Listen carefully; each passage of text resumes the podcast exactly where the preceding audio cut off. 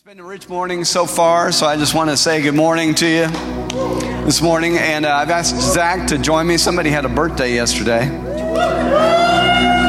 could that be? 27 years with this young man. And uh, it's been exciting. It's been fun. But I've asked Zach to join me this morning because of what we're going to talk about.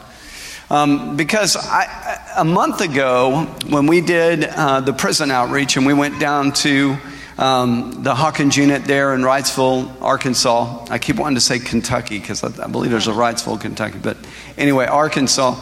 Um, we broke up into small groups, and I was in this uh, group with about 25 of the inmates, and one of them asked me, he pointed at me and he said, I have a question for you.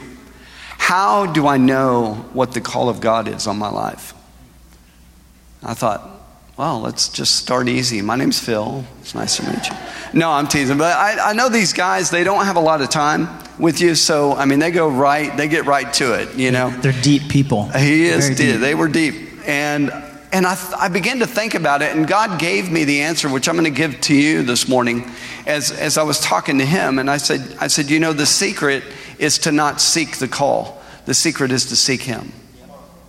Spend time in the secret place, seek Him, and the call will be discovered in your life. But it really got me thinking about call and got me begin thinking about what call is because I made some mistakes early on as I was pursuing Jesus and I was beginning to walk in my in my walk with Him.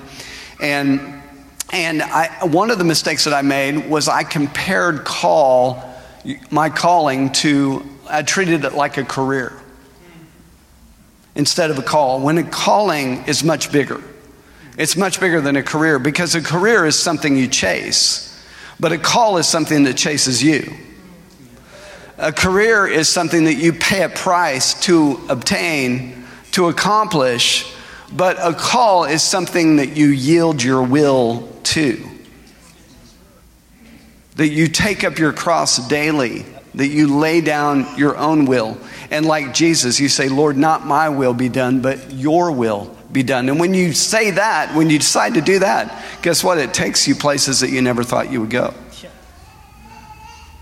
The other mistake that I made personally, and then I want, John, I want Zach to share about this uh, as well, was that I associated my call with my giftings, talents, and abilities. Because we're all gifted with different things. We're all gifted differently. You know, you have talents, you have abilities. And so early on in my life, um, when I was about 12 years old, I learned to play the guitar. I had my little Walmart special, and it was awesome. And uh, it got fixed like three different times, but I learned to play the guitar. And, and, you know, people would tell you, you know, you're pretty good at that. You know, you're a pretty good drummer. You're a pretty good piano player. And so I began, so I just came to the resolution in my life that God had called me to music. And I did it for a long time. I led worship uh, for, church, for different churches, and I was a part of the worship program for a long time. But I had no idea. And the day that I remember the day that my pastor, Pastor Sharon, was here, um, she was the second week of Vision Month, and her husband came up to me and pointed me in the chest and said, You're a pastor. And I thought, man, if you ever missed a prophetic word, this was the one. But it frightened me because he had a great track record of prophetic words. He would speak prophetic words and they would happen. That's not the guy I want speaking that over my life, you know. I want somebody else that maybe misses it. It's not very good, you know, prophetic words. And, and it scared me. It frightened me. I had no idea. That wasn't even on my radar. Now, let me, let me, let me say this to you in love as a loving father of the house. if somebody speaks a prophetic word to you like that, that's directive, it better be somebody like Pastor Billy Joe. Somebody that's got a track record, somebody that's got relationship with you. If somebody, you know, that is a business owner in another city and they have a prophetic word for you and it's directive, you really need to put that on the shelf and say, God, I don't know about that, but I'm putting it before you, okay? Don't just assume that that's a word for you. But what I did was I assumed that my talent and my ability and my gifting was my call. And although I know I use that as a pastor, I, am not involved with the worship team. Zach will tell you. I, somebody came up to me uh, recently and said, Hey, you need to have the worship team do this song. And I said, Well, you need to go talk to Zach because I don't pick the songs. I don't tell him what to play. I'm not, I entrusted it to him, so I didn't have to be involved. And on top of that, God said, Don't be involved in worship, give it all over to him. And so I did. And so, so God, my point is this it's not a career, and your giftings and talents and abilities may be a part of your call, but that does not define your call. They're going to be a part of your call. Yeah. Right? Yeah. I think it's also important to just keep in mind as well that, like, whenever you treat your calling like a career, many a times what we can do is we can already divorce ourselves from the understanding that my calling means I'm only ever going this way, whether it be socially, status, whatever it looks like. And whenever I look through scriptures, for many of the people that we love and admire throughout the scriptures that accomplished great and mighty things for the Lord, their calling brought them to the most lowly, most vulnerable, and, and many times a great place of suffering.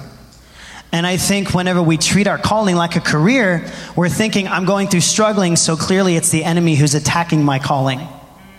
When in essence, we might want to run back to the secret place and ask the Lord, Lord, is this a direct, uh, is this a direct um, product of what I've been called to?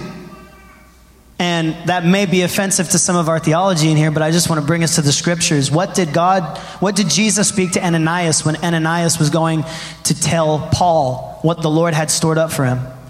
Jesus said to Ananias, He said, Go and tell Paul of the, that for he is a man who will suffer greatly for my name's sake. So the call of Paul, that was nice, was suffering.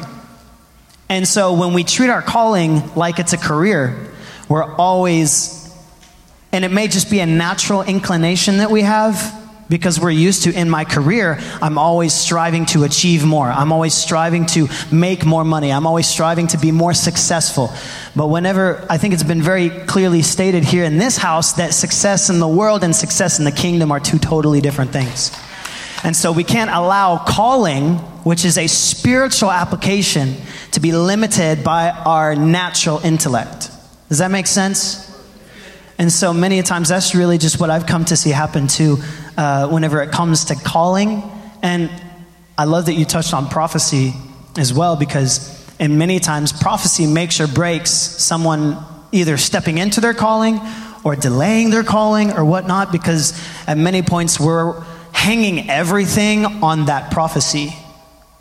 When in essence, what prophecy, and I love what you and mom have always taught us growing up, which was when you receive a prophetic word, and maybe it's some, I'll say it this way if it's something that you had no idea about in the first place? Like you weren't you'd never heard it before? You weren't that this wasn't happening between you and the lord in the secret place? Or, and it's like the first time you're hearing it is when it's being prophesied to you by this individual?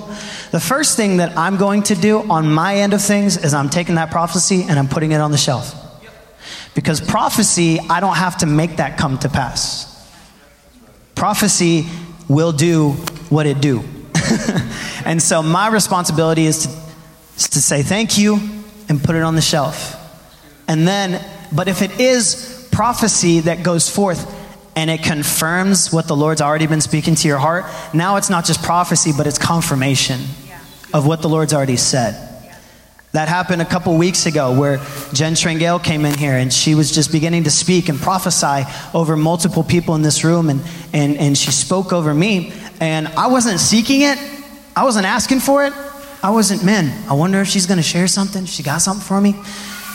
But she began to share and she spoke, and I have maybe had two conversations with Reverend Jen. She's incredible. I love her so much. But I don't have personal connection with her. But when she began to speak, everything that came out was already a confirmation of what the Lord had already been dropping in my spirit. And so now I'm walking away not being like, I wonder what that was about. Instead, I'm walking away and I'm like, I'm doubling down on where I'm at and what I'm supposed to be doing. Because that confirmed what I already know. And calling keeps you in that vein.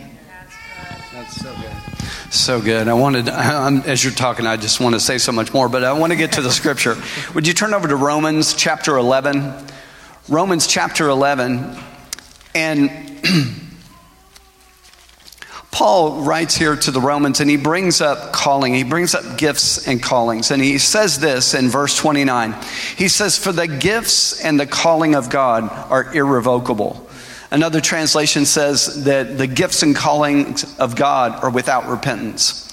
So I, if you look at that word gifts in the Greek, it means this it means an endowment an endowment. So it's something bestowed upon you, it's something that God placed on your life. That word calling means an invitation, and it's to a divine call.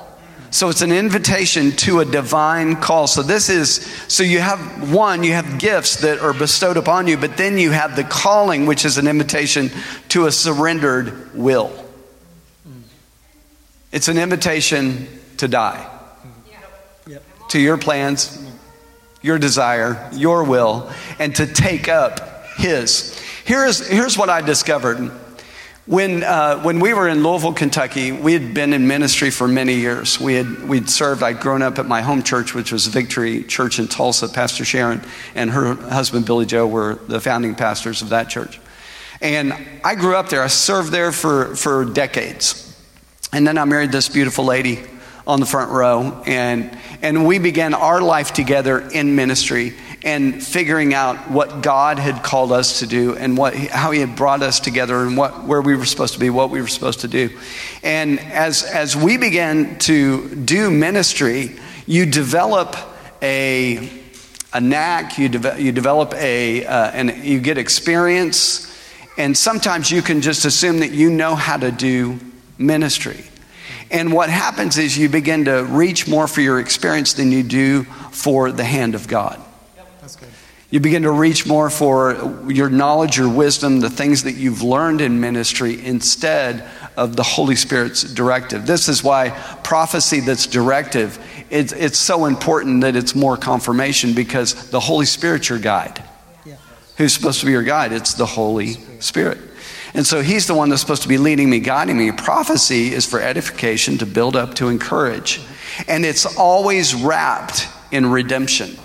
If you look at Ezekiel, you look at Jeremiah, and you go back and you look at the different prophets, every time that they prophesied, uh, I just came through Jeremiah, just finished the book, and as I was reading it, I noticed every prophecy that God gave him was always wrapped in redemption. It was bad news, but the good news was if you'll repent, if you'll turn, I will bring you back and settle you again. And that's the love of the Father. So, just anyway, some important things that the Lord had me say on prophecy anyway. But it's highly unwise, going back to gifting, it's unwise to limit your call to your giftings. Because God wants to take you way beyond what you know how to do. God, in fact, I would I, let's say it this way: God doesn't want to do what you know how to do. He wants to do what He knows how to do. He knows a lot more than you and I do. And so when we make ourselves available and completely dependent upon Him, He begins to take you to places. And what He does is He empowers you with His super. He puts His super on your natural. And suddenly you can do things that you couldn't do before. Suddenly, God's favor is not only on you, but it goes before you and clears a path for you. And that was what I discovered with Nicole and I was when we began to align our life with his will, meaning we spent time in prayer, he would give us the steps. I don't know where this stairwell is going in my life, but I'm yielded to the next step, which is his will. You, do you know what I mean? So as we take steps, He opens up the path. Now, how many of you, honestly, how many of you, God has placed a call on your life? He's given you a glimpse into the future of what you know you're going to do. You'd be honest and say, "Yeah, I've seen, I've seen some of that. I've seen the call of God on my life." You're in a great place. You know why? Because it was the same way for David. It was the same way for Joseph. It was the same way for Abraham. It was the same way for Moses. You're in good company. You're in company with all of these guys. But let me tell you something. You and I have read the book, but Moses couldn't see the end of the book. He couldn't see the Red Sea splitting for him. at the moment. He couldn't see all of the plagues that God was going to bring on Egypt. David couldn't see that he was going to take out a giant. And then what was going to happen? That for the next 14 years, he was going to run for his life. He didn't see that. And so we're going to talk a little bit about it. You think about Gideon. Gideon couldn't see who he was. God had to come down and say, you know what? I'm going to put my super on your natural. And men are going to rise up. In fact, 300 choice men are going to rise up, and, and I'm going to deliver this nation, and I'm going to do it through you, you mighty man of God. And he's going, right. He's, the, he's like the, one of the classic examples of that, right? So, so God does this, though. He takes the faithful and he makes them able. He takes the faithful and he makes them able. Those that are faithful in the house. And it's an amazing thing. In Matthew 22, verse 14, Jesus said this He said, Many are called, but few are chosen. In other words, he's saying, All are invited. God is inviting you, but not everybody chooses to accept the invitation and surrender their will. Many times we want a guarantee. When uh, many of you know that Nicole and I, we traveled for five years before we came here and established a church. Zach uh, was our son, so he got to come with us. At that time, he was 15 when we started traveling on the road. He was doing homeschool in the RV. but here's what I learned is when we were traveling, I found out later that we weren't the first couple that was asked to come and, and travel with this ministry. In fact, when they asked us, uh, a guy by the name of Terry Hinshaw, he was the one that reached out to us and he began to tell us all about what I, you know, what I, this position and what I'm asking you to do. And he went down and he went through this long list. He was very meticulous and very smart in how he presented it to me.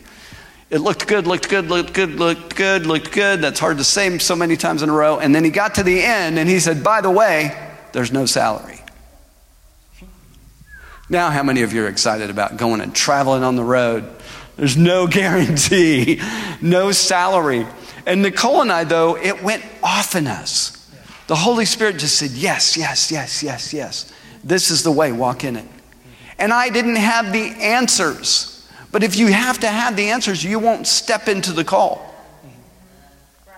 Much of calls are assignments, pieces of assignments. And, and so there, there's, an, there's a big call, but then, you know, I've noticed that there's these assignment calls as well in the process. And so when we said yes, God paved the way. I didn't know how He was going to do it. Just with the next step, we began to believe Him. We began to ask Him, what, you know, what's the plan? We, we don't know how to do fundraisers.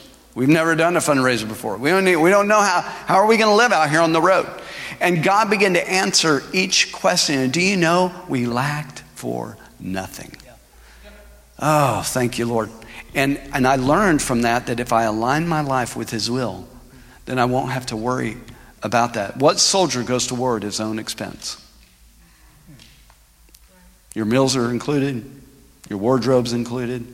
I'm wearing camo today for, for Army people. I mean, you know, it's all included. And I began to learn that. And so when we stepped out in that, suddenly the fear went away and God began to provide resources came in, favor came in. And it's amazing how that works, and we see that in the calling of all of these other people. But first, let's answer this question, and then I want Zach to jump in. So, who knows? Who knows your calling? Who is the one that gives you your calling? Well, obviously it's God, but I want to read it to you out of 2 Timothy chapter 1, verse 9. It says this, talking about God or Jesus who has saved us and called us with a holy calling. Your calling is a holy calling. Not according to our works, but according to his own purpose. It's God's purpose. So, Jeremiah 29 11, I know the plans that I have for you. They're his plans, they're not our plans. He's the one that gives them to us, right? And so, how did that make you feel when suddenly we were, we were at home, you're, you're being homeschooled, we're, we're living daily lives, and now we get this call to go on the road? What was it like for you? for us, it was great because we were the kids. We weren't paying for everything. So, we loved it. um, but true. no, it was, it, was really, it was really important for us to see our parents to see you and mom begin to step out in these things, and we, as your kids, were right there, watching it happen. Yeah. Um, So we're it- God provide. yeah, it instilled in us not just this. You and mom weren't coming home and telling us, "Look what God did." Instead, we're all seeing what God did. I mean, it was even a miracle just getting to Tampa, you know, because like the RV, literally, it was like We broke down on, on the off ramp. Like, yeah. On the off ramp. We were fun. stuck. Yeah, that was so we got to see faith in action right there. Um, but it was just so important for us to see you all walking in it, and we knew that we were called to it because of the fact that we never lacked for anything. Yeah. I mean, B, B and I, we both lived off of a hundred bucks a month each, living on the road.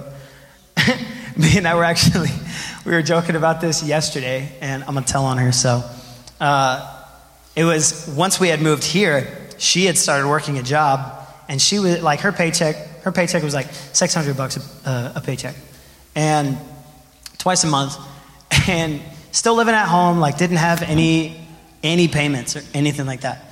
And she comes in one day and she's literally just like so frustrated with herself. And I'm like, what's wrong? She's like, I'm just so tired of living paycheck to paycheck. And I was like, you're living paycheck to paycheck? You make how much and you're not paying for anything? You know? And then I reminded her, I was like, let's go back for a second. How did we make $100 last a month? Because that entire time we never lacked for anything. We never did. And it just brought us, it brought her back to this place of remembering, you know, it was the faithfulness of the Lord and us being good stewards at the same time. And that's something that I feel is also very important with the calling is how do you steward your calling? How do you, when it's put in your hands, how are you handling it? Because the Lord doesn't just drop your calling and then say, see ya. He gives it to you with certain conditions. And I look specifically at when Jesus sent out the 12. He told them specifically where to go, who to talk to, what not to take with them, and gave them prerequisites to the calling that he had given to them. He said, Go and preach the gospel, but don't take anything with you. Take only the sandals on your feet, you know, and all this kind of stuff. Don't go to these people, go to these people. Reach the people of the house of Israel.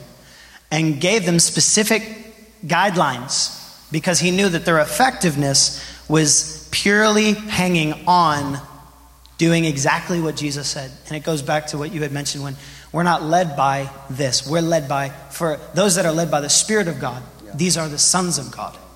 And so when the Spirit leads you, He's the one that keeps you in that vein. he keeps you in the pocket of doing exactly what He said when He said it for as long as He said it. And you don't move yourself until you feel the release. And that was the important thing about when we traveled. We knew we were called to travel because immediately when Terry and Brenda said the words, and we feel that you all are to be the managers of the 99, immediately in the, the grasp that was on our hearts with the city of Louisville, Kentucky, immediately just was like this. There was this, there was this release. It was like all of a sudden, it didn't feel like home anymore. Because you knew where the Lord is, that's home. I heard Chris Vallotton say this. He said, You find your destiny when you find your place and your people. That's when you find your destiny. You can be in a good church, you can be in a good city, but if you're not where He wants you, it will never feel like home because He is home. And so, whenever we gave our lives to Christ, and this is something I always joke with my family because the longest we lived in one place was like, what, seven years? And it was, and it, because it was always like, you know, we'd get to that six year and be like, whoa, what's to happen? You know, are we to stay? Are we to, like, what is it? But, you know, thankfully the Lord's got us here. You don't got to worry about it. But, or He's got me here. I don't know about you. We're already at six, so that's the yeah. good news here. it's like that time where it's like, oh, Jesus. Um, but, you know, it was just that release. And then when we stepped out onto the road, we knew that that's where He wanted us to be. Because when I gave my life to Jesus and I said, You can have everything, I no longer have the convenience.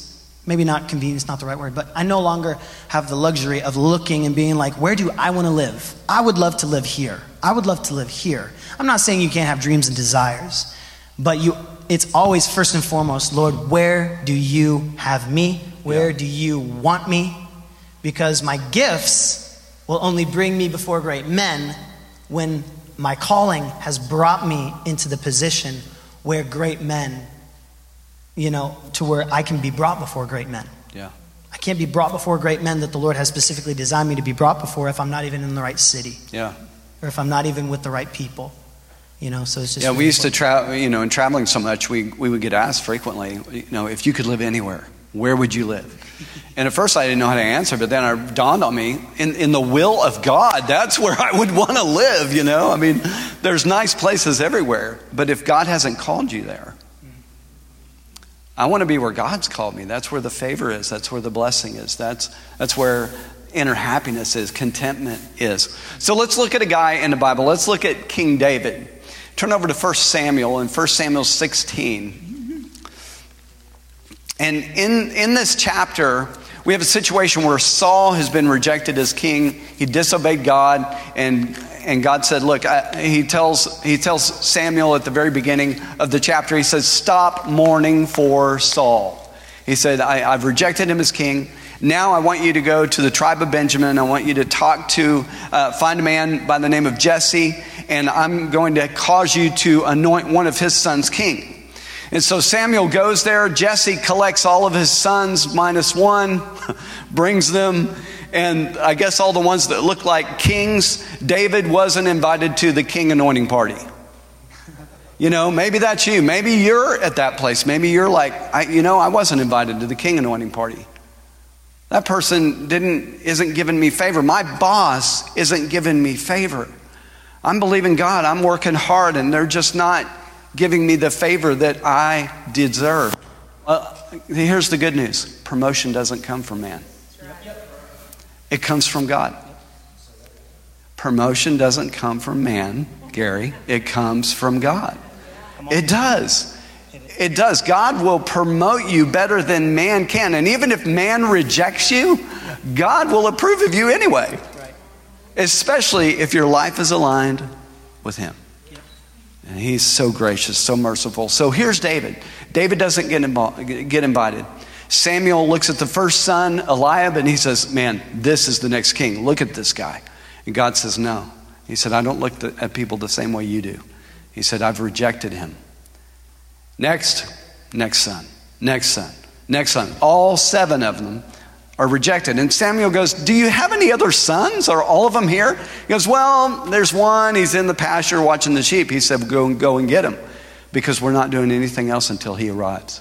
When David walks in, Samuel takes one look at him and, he's, and God says, Anoint him.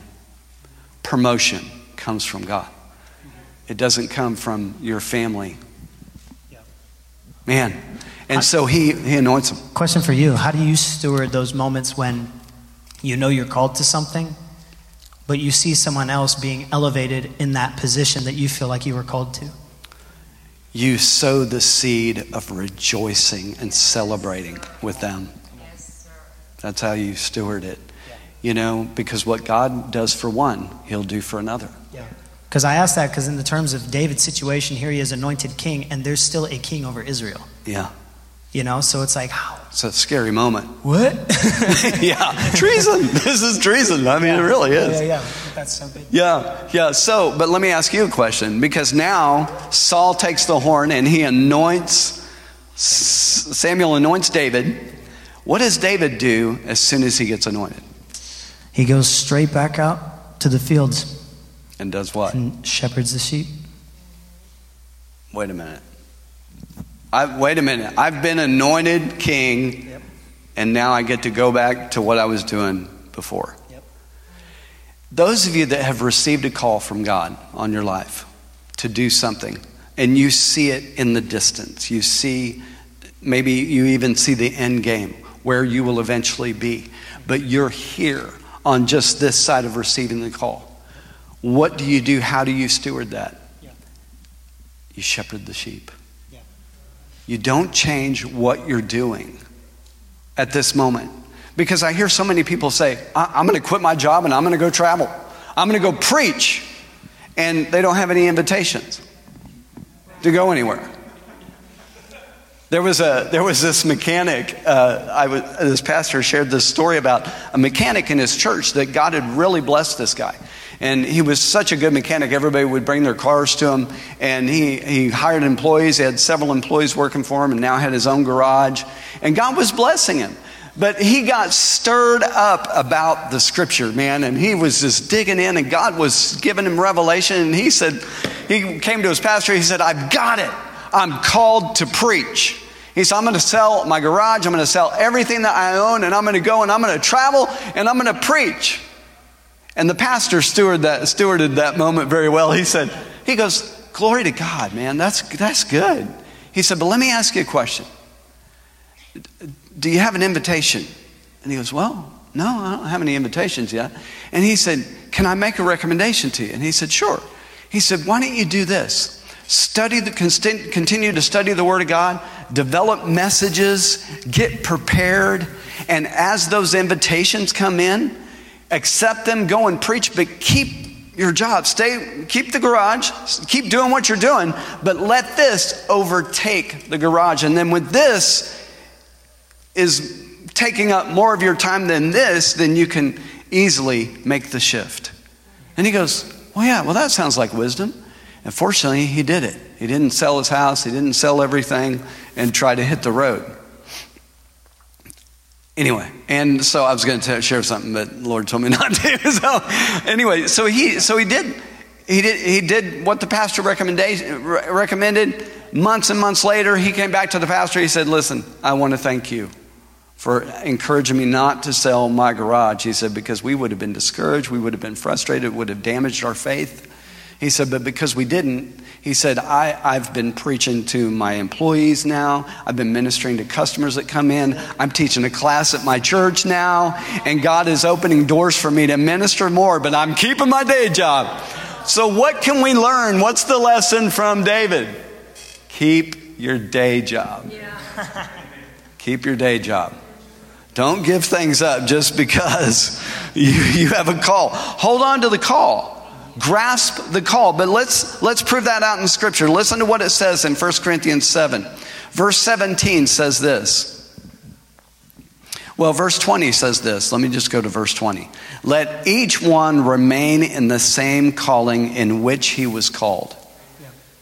What he's saying there, and if you go back and read verse 17 through verse 20, he's saying, if you're uncircumcised, uncircumcised, don't seek to be circumcised. If you're circumcised, don't seek to be uncircumcised. You know, but stay within the call. He said, if you're a slave, stay a slave. Don't seek to be set free. But if you get set free, use it to your advantage. God is saying, stay in your job, keep your day job.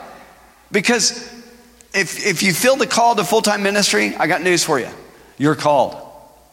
You are called now to full time ministry in the vocation that you're in. Yep. Keep your day job and do full time ministry. Yeah. Yep. I prayed for a guy at Walmart the other day. I, I'm in full time ministry, not just my job as a pastor. I'm in full time ministry everywhere I go. Yeah, that's uh, like, because uh, you have the body of Christ. We are the body of Christ. So you're, you have the general call, and then you have an individual call. So, as the body of Christ, the individual call is what are you operating as within the body, specifically? Gary's going to do something other than Lance. Lance is going to do something different than Holly. Holly's going to do something different than Cherry. And it goes across the board because each one of us has been called specifically for something. But that's in addition to what we were generally called to. Everyone, exactly like what you were hitting on. And Jesus told his disciples in Matthew 10, you know, and you may be thinking to yourself, well, I work at a job, you know, like I really would love to begin to, you know, step out and get the opportunity to like preach and stuff like that. Well, listen to what Jesus said in Matthew 10. In Matthew 10, verse 8, Jesus said, Heal the sick, raise the dead, cleanse lepers, cast out demons. That was not location specific. That was not vocation specific. That was for every person. Even the Great Commission go into all the world. That's not just where you feel called to, that's where you're at right now. Go into all the world, preach the gospel. And how do you preach the gospel? Well, you heal the sick, you raise the dead, you cleanse lepers, and you cast out demons. So it's no matter where you're at, If I work at a, in a furniture warehouse and I, Jay does this amazing to where sometimes I'll find myself coming into work and he's loading out a customer and he's just praying for him, just going at it. Because nine times out of 10, do research at your job. Because I guarantee you, some people too, just practically, if you, like, we work at a furniture store, nine out of 10 people that are buying a recliner are not buying it because it looks nice. They're buying it because they have back pain and they're looking for comfort. And so for us, that's like, oh, easy money.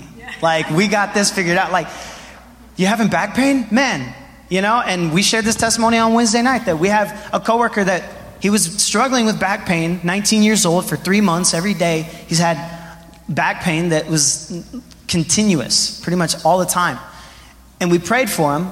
Two minutes later, he comes back and he's freaking out because he can't feel anything in his back. Like, God gave him a brand new back, you know, and now we're continuing to believe God. Yeah, thank you, Jesus. And now we're continuing to believe God for more breakthroughs in his life because he's still going through some health difficulties. But it's like, man, God touches back. So no matter where you're at, heal the sick, cleanse the lepers, cast out demons, and raise the dead. It's not dependent on, yeah, but I'm not called to that. You know, I don't like my job. Oh, you just flowed into it. See, because David came back and he started watching sheep. He didn't call his dad and say, I'm not called to sheep. I'm not called to sheep, Dad. Oh, because I hear this. I hear I've heard I heard people make this statement that that's not my calling. Show me in scripture where somebody said that. Now, I, you could you could claim that Jonah did that, but look what happened to him. Is that where you want to be? you want to get swallowed by the big fish and be crying out to God and get spit up on the shore again.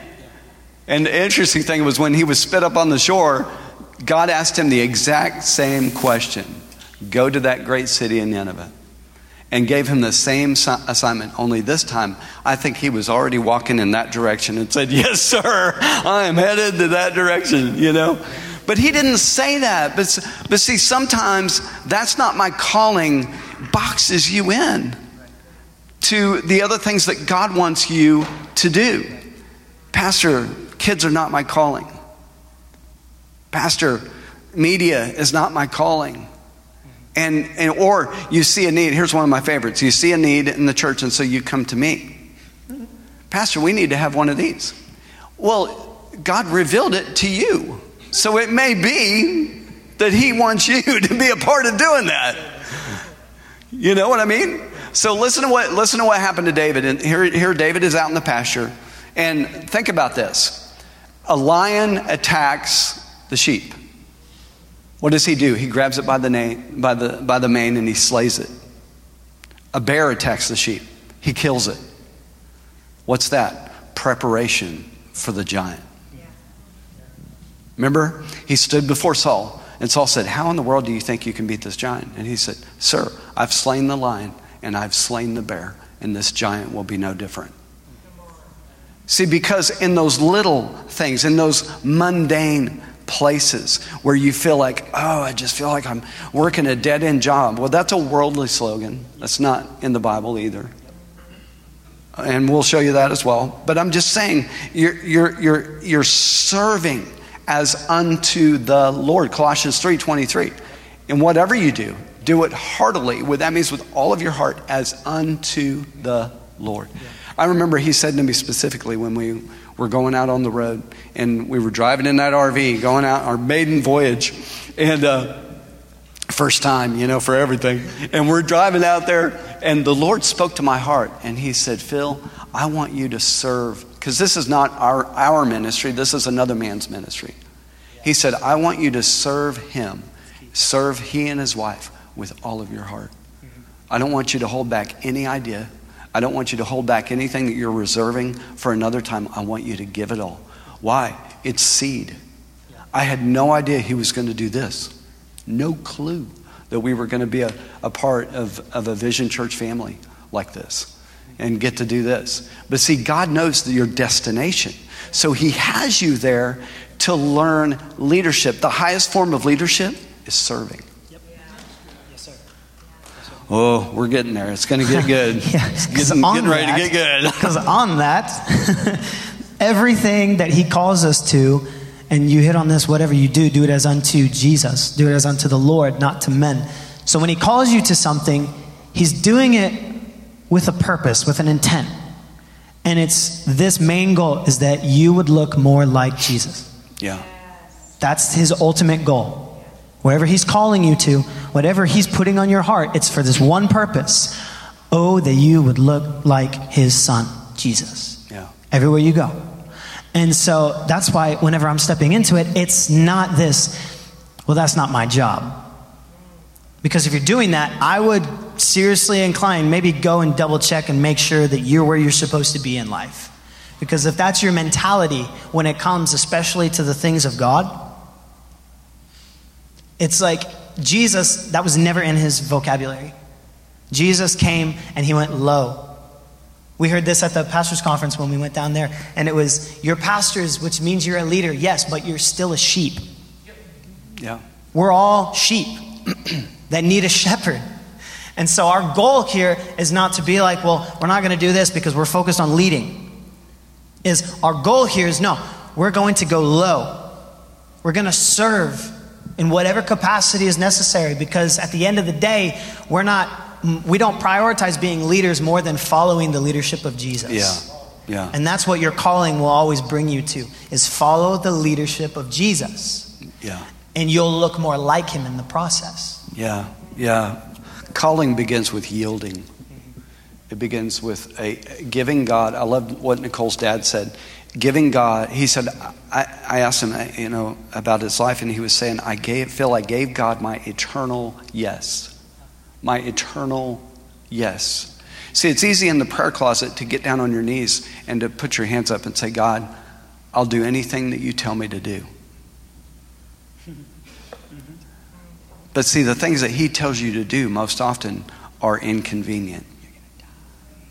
And yeah, you get, and you're going to die, Zach said. You're, you get to die in the process because it's not convenient. I was sharing with Gary, we, we had an amazing, I mean, can I put an emphasis on amazing prayer time Saturday morning uh, here from 9 until noon.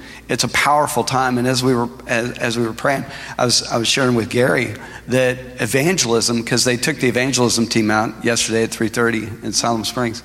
And, uh, and I was telling Gary, I said, man, evangelism is, it seems like it's rarely convenient. You're walking by somebody and God says, love on them, tell them, tell them I love them or whatever he wants you to say, and you're on your way to somewhere else. And you're like, God, I, I have to be here. But see, this to God is more important. His plans are more important than yours. And here's what I've discovered is that we, when we are willing to take a detour and do what He wants us to do, that He makes, He makes it up for it in what you need to get done. See, because God can get your stuff done like this. He can solve all your problems like that. Bills paid, everything, you know. And, and if you and I will step out more in obedience to Him, and, and to be in this place, though, you have to be in a place spiritually where you're hearing Him. Okay, especially in these moments where, you know, you see someone and, you know, maybe they're, I, I was in my dry cleaners the other day and, and well, it's been a couple weeks now and, and the lady's uh, ankle was swollen up like a big melon. And I said, oh my word, what happened to you? She said, I fell, I tripped, and I fell. I said, could I pray for your ankle? I just felt prompted to pray for it. You know, I mean, these, these are those moments that the Holy Spirit is revealing that to me for a reason. I noticed it for a reason. Does that make sense? All right. All right. Michael Miller said this, and, I, and Zach and I are reading his book, His House, His Presence, chapter by chapter. And you're behind, by the way. But we meet together, and we and we uh, we talk about the chapter. It's school. I have like six books to read. Yeah, he does. He does a lot. He does have a lot of reading. Well, catch up. But anyway, uh, so Michael, Michael shared, shared this in the book. He was sharing, he's sharing the story in the first two chapters about their story and how their church started. And he was talking about a prayer time where he had this moment where he's praying and he's seeking God and he's saying things like this God, why do you have me here? He, God, their church is like downtown Dallas in the homosexual district you know and he said god why did you call me here? And there's so many other people that would be so they, they totally understand this environment and, and this culture. And they would be a much more effective choice to be able to put down here and to minister. And he said god spoke to his heart and he said i didn't call you here to minister to them. I called you here to minister to me yeah. ha! That's a word from heaven because talk about freeing you from people. Yeah, you talk about David going back and shepherding the sheep. What did David go back to? He went back to ministering unto the Lord. He went back to writing the psalms that we probably never would have had had he think had he thought right away, well, I'm a king now. So I got to focus on learning how to be a king. I got to focus on learning how to run a nation. I got to focus on this. I got to focus on that. First place he went back to was I need to go love on my king. I need to go love on my Jesus. And his worship never stopped. And that's the thing is when wherever you're at, you're there to minister to him and not people. No matter how many times your surrounding changes, your worship doesn't.